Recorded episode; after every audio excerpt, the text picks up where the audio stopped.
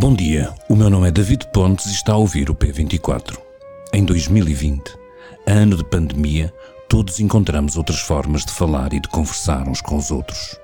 Nesse ano estranho e terrível, um dos momentos mais felizes dessa procura de comunicação, pelo menos para quem o pôde ter nos ouvidos como eu, foi o podcast Agora Agora e Mais Agora de Rui Tavares. Isolado nos Açores, impedido de continuar a sua investigação, o historiador e à altura ainda cronista deste jornal decidiu transformar um projeto de livro num podcast.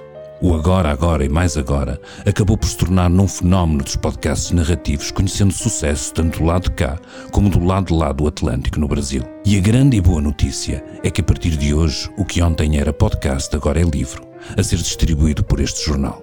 Rui Tavares conseguiu terminar o seu projeto.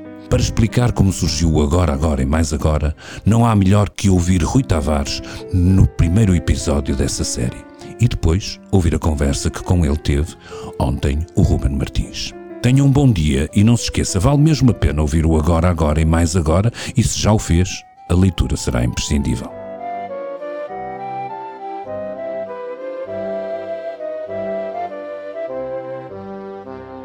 No dia 1 de novembro de 1944, a minha bisavó, Carolina Tavares, que era a avó materna da minha mãe e cujo nome de solteira era Carolina Matias, teve aquilo a que chamamos hoje um acidente vascular cerebral.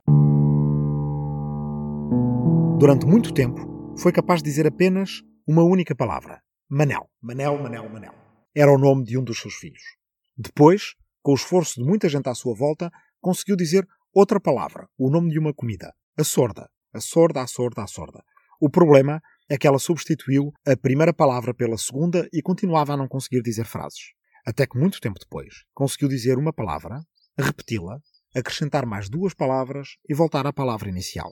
Agora, agora e mais agora. A minha bisavó tinha conseguido pela primeira vez em muito tempo voltar a dizer uma frase. Às vezes, essa frase era um suspiro. Ai, agora, agora e mais agora. Outras vezes, era uma pergunta. Agora, agora e mais agora. Com essa frase, ela ralhava ou era afetuosa, sabia o que precisava de saber ou informava os outros do seu estado de espírito. Durante mais de dois anos, foi a única coisa que ela disse, até que se apagou. E por que começo por vos contar esta história familiar? Ou melhor, familiar para mim, mas não para vocês. Aquilo que estou a fazer tinha no século XVIII um nome específico, chamava-se um prospecto. Um prospecto era o resumo da intenção por detrás da edição de uma obra literária, na tentativa de conseguir angariar suficientes assinantes e interessados para viabilizar a edição do livro que viria a ser publicado no futuro. A enciclopédia de Diderot e d'Alembert, o maior repositório de conhecimento da época das luzes, foi anunciado assim. E faz sentido para mim fazer o mesmo porque aquilo que vos proponho nas próximas semanas é que me acompanhem ao longo de um livro que ainda não está acabado e que se chama precisamente Agora, Agora e Mais Agora, acrescentando-se-lhe um ponto de interrogação. Rui, tu em 2020, com o podcast Agora Agora e Mais Agora, começaste por fazer um prospecto do livro que uh, agora, cerca de três anos depois, lanças. Como é que é este livro que a partir de agora vê a luz do dia? Eu pus um epígrafe no, no, no livro, latina, diz Feci quod volui. É uma coisa que ficou de um anónimo, de alguém que pôs essa frase no seu túmulo, não se sabe exatamente em que época, é uma uma pedra tumular que foi achada no norte de Itália e que quer dizer simplesmente fiz o que quis. Uh, sempre que voltava à ideia deste livro, e muitas vezes com inseguranças em relação a ele, porque ele é, é, é um livro eclético que vai a muitos públicos diferentes, talvez em certos aspectos para toda a gente, noutros aspectos uh, para quem gosta de aprofundar determinados temas, uh, eu sabia que ele era um livro peculiar, que não, que não é uh, um livro exatamente igual uh, a nenhum outro, pelo menos a nenhum outro que eu tenha escrito. Uh, e descansava-me dizendo, fiz o que quis. E depois isso acabou por ser a epígrafe do livro.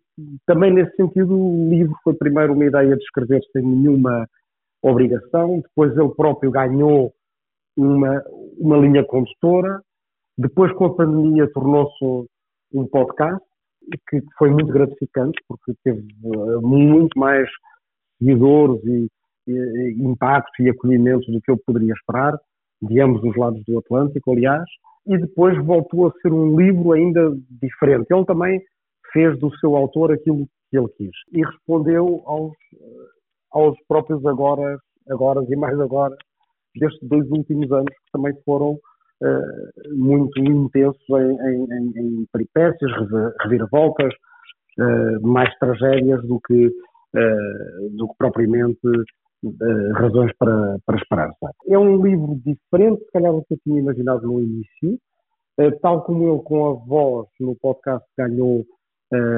dimensões que no início não, não seriam imagináveis. Creio que um dos pontos fortes que eu até ainda há pouco tempo não imaginava eh, que o seria do livro é uma dimensão de imagem. Ele tem agora várias uh, ilustrações, tem mapas, tem excertos de livros antigos que dão uma dimensão que em podcast não poderia ter. Um pouco como no podcast vocês, tu, Ruben, Marta Matias, a Aline Flor, eh, juntaram muitas vezes com uh, uma, uma certa uma trilha sonora uh, com certos de, uh, de voz de pessoas de que a gente falava quando eram personagens mais recentes. Agora esse valor acrescentado não está ali, mas está nas fotografias, está nas ilustrações e está também em algumas coisas que eu mudei é novas histórias que conto ou que conto de outra forma, coisas que aprofundei também. Nestes livros, que são sete capítulos, reúnes seis memórias, como é que é feita esta divisão? Ou seja, o que é que o leitor vai poder esperar de cada um destes, destes capítulos, destas memórias? Então, as memórias começam há cerca de uh, mil anos, um pouco mais do que isso. Começam ainda antes do ano 1000, com um filósofo da, da Ásia Central, chamado Al-Farabi, que é quem dá origem à nossa palavra alfarrádio, que existe em português e que, uh, a meu conhecimento, não existe em mais nenhuma língua, mesmo latina. Uh, esta é uma das razões de fascínio dele. Um jovem saiu, não se sabe bem exatamente de onde, talvez da região de Samarcanda, foi músico e depois de músico chegou a Bagdade para estudar grego e filosofia grega. Quem ouviu o podcast conhece a sua, o, seu, o seu percurso fascinante muito bem. Uh, há um fim diferente nesta primeira memória do que aquela que tínhamos no podcast e que é um fim que tem precisamente a ver com o regresso a este ponto de partida dele, ou seja, à música. E é a partir de uma lenda possivelmente persa ou turca, já mais tardia, acerca de Al-Farabi. Segunda memória é sobre a polarização, é sobre uh, os guelfos e os gibelinos, ou seja, um exemplo de polarização na Itália medieval, nos séculos XII e XIII, que de certa forma é iluminador para as polarizações atuais que nós vivemos.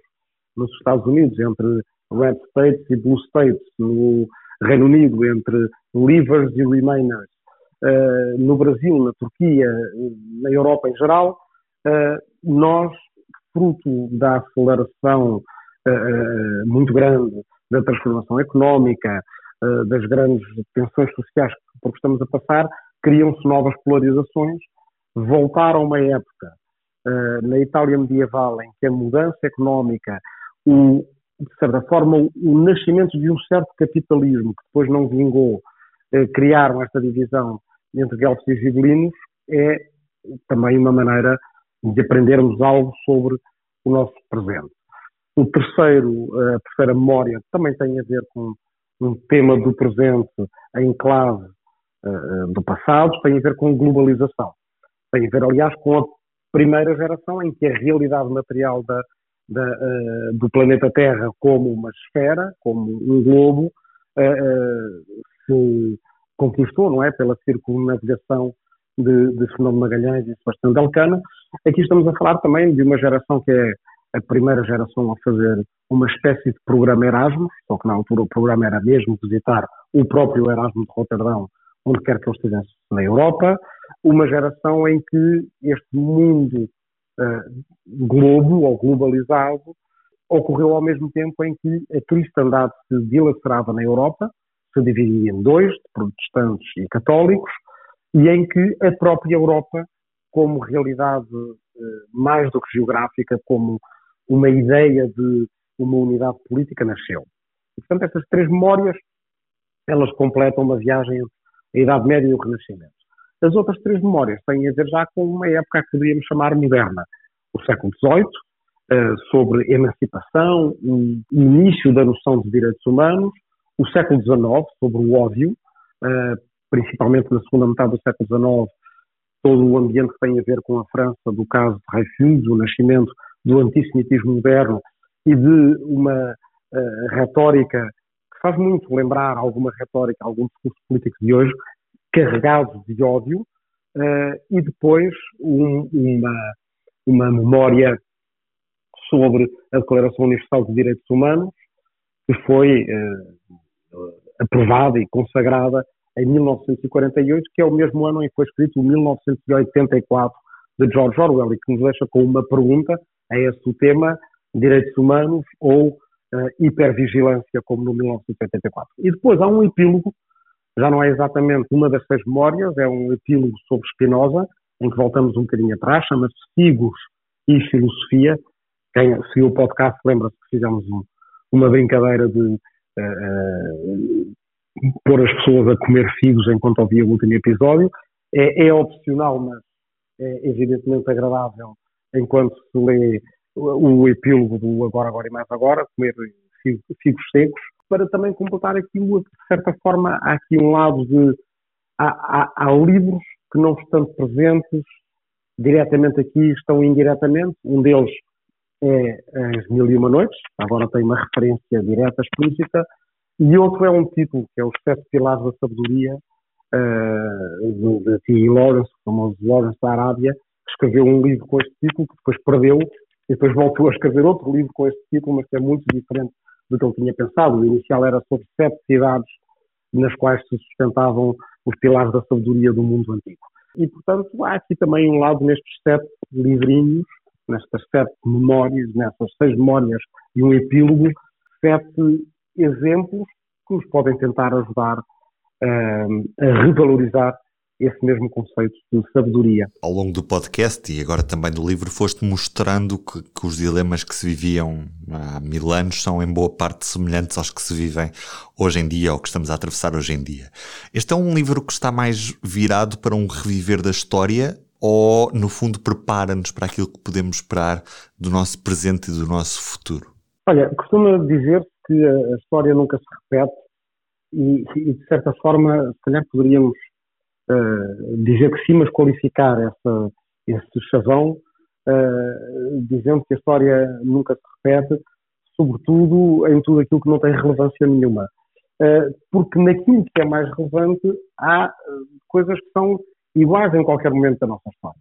Um deles é que nós só vivemos no presente, nós só vivemos no nosso agora, ao nosso passado nós temos acesso pela memória, ao nosso futuro nós temos acesso pela imaginação.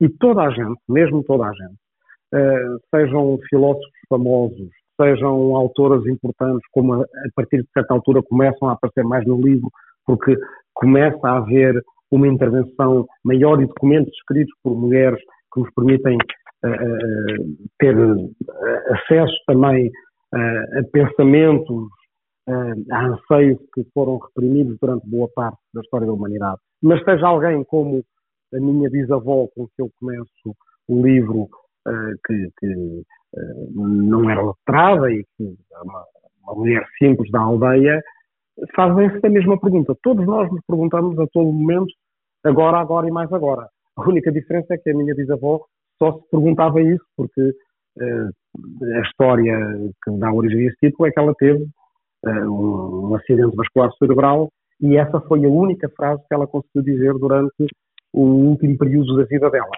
Mas de resto, a pergunta que ela fazia a si mesma e ao mundo é a mesma que um Kant, um Aristóteles, uma Olympe de Gouges, uma Eleanor Roosevelt fazem. E é importante recriarmos esse substrato comum da humanidade voltarmos à, à, nossa história comum da humanidade, às nossas histórias individuais, numa época em que muitas vezes somos forçados a ter opinião sobre tudo e muitas vezes só uma opinião, e ao escolhermos uma opinião temos que excluir as outras, às vezes vale a pena parar e dizer: espera aí um bocadinho, deixa-me contar-te a história de um jovem músico da Ásia Central, foi para Bagdad estudar grego e filosofia grega porque acreditava que era possível atingir a felicidade em vida.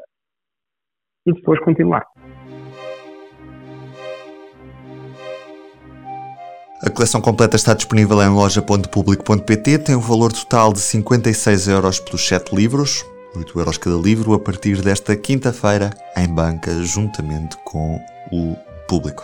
Lá estará com um agradecimento especial à fantástica equipa de podcast do público, que na altura da pandemia ajudou uh, a pôr esse podcast aí no, no, no mundo e, também, de certa forma, co-autores também da ideia do livro, embora sem nenhuma responsabilidade nos seus possíveis erros.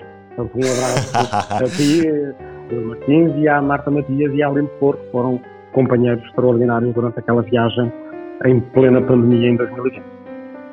E é daqui que vai a minha sugestão do dia: reviver aquele que foi o podcast Agora, Agora e Mais Agora, lançado em 2020 pela mão de Rui Tavares. Basta procurar na sua aplicação para podcast ou então em público.pt podcasts e reviver a história pela voz de Rui Tavares. Eu sou o Ruben Martins, o P24 está disponível sempre de segunda a sexta-feira e também ao domingo. Subscreva na sua aplicação para podcast preferida.